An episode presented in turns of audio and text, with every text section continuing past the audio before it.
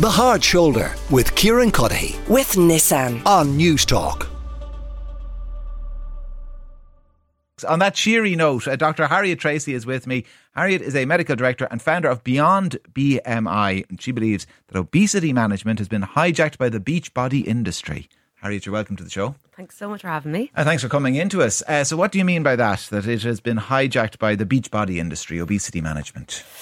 I think we fundamentally misaligned what the difference between obesity is and what we call Kieran cultural desire for thinness. So, you know, this time of year lends itself really well to, you know, new resolutions, new body. You know, we're seeing it with the with, with diet culture giving us all these messages.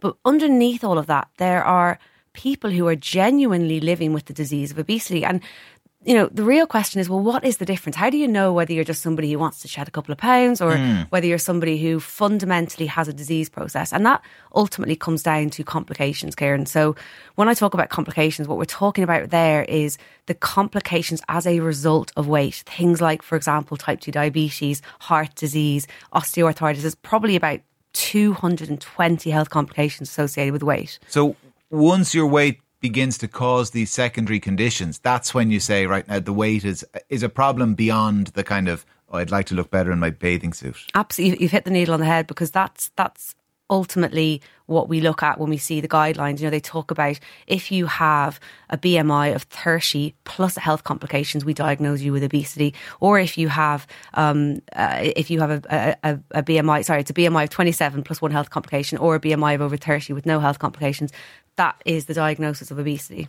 Okay, so when somebody has that secondary uh, condition, so that they, they, they get that diagnosis, what what are the clinical pathways that are open to them at the moment in Ireland? Um, do you mean as in if you're diagnosed? As in, if you're diagnosed, you go to your doctor and they say, listen, you've got type 2 diabetes, you've Yeah. got all these other problems or some of these other problems. It's all to do with your weight. You're obese. We've got to do something about it. Where where do they send, where does your GP send you? You see, Kieran, that's the problem. That's not really happening. So when people are diagnosed with things like type two diabetes or heart disease, they're, they're, you know, the management there is, is is very good. We have very good chronic disease management pathways for those, but the link between those and weight is not being made. And by that I mean there are no, you know, there's a lot of work still to be done in this country around, you know, designing much better and, and really it's around the resourcing Kieran so the resourcing of these pathways because there just isn't the, the the infrastructure around it. Like for example you know if, if you had a BMI of, of 40 let's say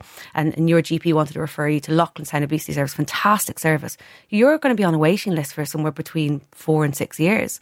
So there's really are no there's just not the right access levels yet. So is it a case of having those specialists within the hospital system more broadly beyond Loughlinstown? So that uh, so the problem is that I'm just trying to get my head around it that say you've got those secondary conditions, um, you go to a cardiologist because there's problems now with your heart or whoever you go to when you've got type two diabetes, um, uh, and and they will deal with those problems and kind of almost as an aside say, listen, this is caused by your weight. You've got to kind of move more and eat a little bit less while we're at it. But you need now a specialist kind of at the center of all of that, the kind of the center of the, that they're all the spokes in the wheel, but you need something kind of at the axle that's actually doing more than just saying, you know, Yeah, move I a mean, bit more and eat a I bit think, less. I think what you're hitting on there is that we're we're, we're dealing with the downstream effects of weight. So we're, we're we're treating the heart disease, we're treating the, the the vascular disease. What we're not doing is dealing with the upstream effects of weight, or the up, you know, and, and and you know the upstream effects of these conditions, such as weight.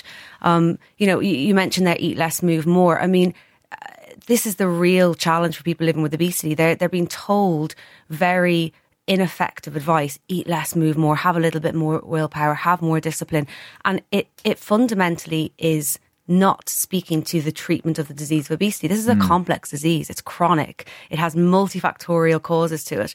And really what you need is you need somebody who's going to look at you from head to toe, a specialist, somebody who, and when I say specialist, it could be a GP with a specialist interest in obesity, or it could be an endocrinologist in a hospital. But either way, somebody who understands how you will take a full medical history for somebody living with obesity, looking at everything, you know, the airway complications, sleep apnea, the heart complications, the gonadal, hormonal complications, PCOS, all of these things that are And that's the in. thing that doesn't really happen. You can get referred to Loughlinstown, as you say, but you'll be waiting a long time. And beyond that, it doesn't really happen in this country. Exactly. Um, Ozempic. Mm-hmm. How much of a game changer is that going to be? I think it's going to be huge. Um, it's it's I, look, it's a fascinating story. Actually, I, I you know I don't know if you, if you, if you know of, of sort of how it came No. about, but essentially it all started with a lizard. All right. interestingly, so essentially there were scientists and they were doing some research around um, around um, uh, satiety and appetite hormones, and what they found is that we have a hormone in our body called GLP one. Okay. That's the active ingredients in Ozempic. But start off with the hormone called GL, GLP-1.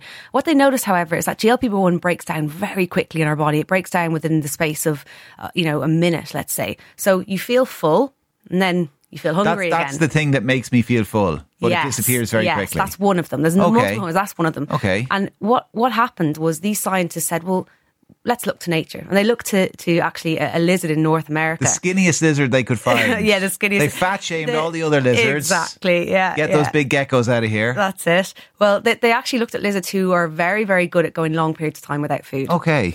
And one of these lizards, the the, the um, I think it's called the glee lizard. Um, I'm I'm I'm certainly not not not good at um, knowing my animals, but they saw they found that actually the the the, the active GLP in, in them, which is called exendin-4, they noticed that that actually broke down much slower than the normal GLP-1. That's their version of our GLP-1. Exactly. That's their version of our GLP-1. And when they learned about this, they studied it and they were able to design medications around that. Now, initially it was actually used in type 2 diabetes and it still is used in type 2 mm. diabetes. And, and, and what it was actually, w- w- the main action really was around glucose lowering. So it actually manages our glucose levels. But a secondary effect, so almost a side effect of this, they noticed that it helped people lose weight. And once they noticed people lose, lost weight, they said, actually, could we use this to treat obesity? And, that, and, that, and that's really where these medications have come from. So, the, Kieran, they've been around 20 odd years. Yeah. Um, but now they're kind of they're kind of proliferating, and more Yeah. and more people. Uh, certainly, uh, outside jurisdiction, this jurisdiction, they're being kind of uh, um, taken much more um, readily. But I, I suspect that people like yourself are getting inquiries about this from patients all the time. We are, and I mean, you can understand why. Because if you're living with the disease of obesity and you've been told for years to eat less and move more, you know, go back to diet, you know, all, all these diet um, uh, companies, and, and you're thinking, oh, I've been living with this for 10, 20 years. It's not working. The same things are not working for me anymore. And, you know, on one extreme you can you can keep trying with a diet and, and lifestyle on the other extreme you can have bariatric surgery these medications are filling a gap that was never filled before where Yeah. you can achieve somewhere between 10 and 20% and even more in, in certain medications weight loss which let's you know move away from weight loss look at the health gain you're getting from them you know you're you're reducing your cardiovascular risk you know if you lose 10% of your body weight you're reducing Harriet, is. Ozempic going to put you out of business though? Uh, you're gonna have to explain that one Well, I mean, like, um, so beyond BMI, like you're you're kind of dealing with, or or aspire to deal with, as you say, the the upstream effects Mm-hmm. know, and all of this, so that we're not just treating symptoms, we're treating causes, Mm-hmm. And and that we need more people doing like the work of, say, a Donal O'Shea, the doctor, like kind of endocrinologist Mm-hmm. specializing in weight loss in more places around the country. But I mean, if we just have a tablet that everybody can take, we don't need any of that. Interesting. Well, what I would say is obesity is not a deficiency of GLP 1. It is not a, Okay. it is a complex, chronic, relapsing remission disease. And just like any complex relapsing remission disease, it needs long term treatment. And, you know, having a, a chronic disease pathway which you can put people on is so important. And and really, like at Beyond BMI, for example, we take a biopsychosocial approach. And what I mean by that is we look at the biological drivers of weight, we look at the psychological drivers of weight, and we look at the social drivers of weight. So, you know, for everyone out there who's kind of, you know, thinking, oh, I'll just pop another pill, well, that's it's just not as simple as that. Okay, so so so the, popping the pill might deal with just that the the BMI issue. It might reduce someone's size, reduce their weight, reduce the number on the scales when they stand on it. But if they're eating because of kind of underlying psychological issues, it doesn't deal with that. If they are eating because of underlying kind of social issues, it, it they're, they're still doing that. The food is not kind of nutrient rich, so they're going to have kind of longer term problems with all of those issues. That all still needs to be dealt with. Exactly, exactly. Health is very complex, and you know, I know, I know you're you're into the running, aren't you?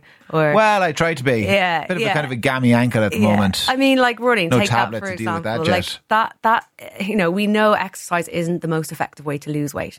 However, it is very effective at maintaining your weight and it's very effective at improving your body composition. So having more lean muscle mass, um, you know, um, improving multiple different things. But we would use that as a health gain tool. We wouldn't necessarily use it as a weight loss mm. tool. So it's really important, as you've pointed out, that when people are losing weight, that they're losing it in a really healthy way. And also, what we do know, and what I'm certainly seeing in Beyond BMI, is that people who are not addressing their the lifestyle elements, they tend to have worse side effects when on medication as well. So it's really important that when you are taking medications that you've got a team around you who can guide you as to how you will nutritionally manage side effects of medications, how you can titrate your doses, how you can change if one medication isn't working. Mm. So it's hmm. it's it, it really isn't as simple as just pop a pill, or just like it isn't as simple as eat less, move more. It, it, it's a I have to keep going back to it. It's just a complex yeah, chronic if disease. only it were that if simple. only were that, were that simple. Uh, listen, Harriet, uh, thank you very much for joining us and for talking us through all of that. Uh, Dr. Harriet Treacy is a doctor, as the name suggests. She's also the founder of Beyond BMI. Uh, Jack in Mullingar, or Jackie rather in Mullingar, uh, says, why can't we be more proactive uh, regarding free bloods and full NCTs for all people over 16 annually? These tests would give a baseline for experts to work off for all of our ailments, chronic diseases caught early, short term, very expensive, long term saving billions. So says Jackie and Mullingar. Nodding along here is Harriet uh, Treacy. So in agreement with you, Jackie. Thank you for the text. The Hard Shoulder with Kieran Cuddihy. With Nissan. Weekdays from 4 on Newstalk.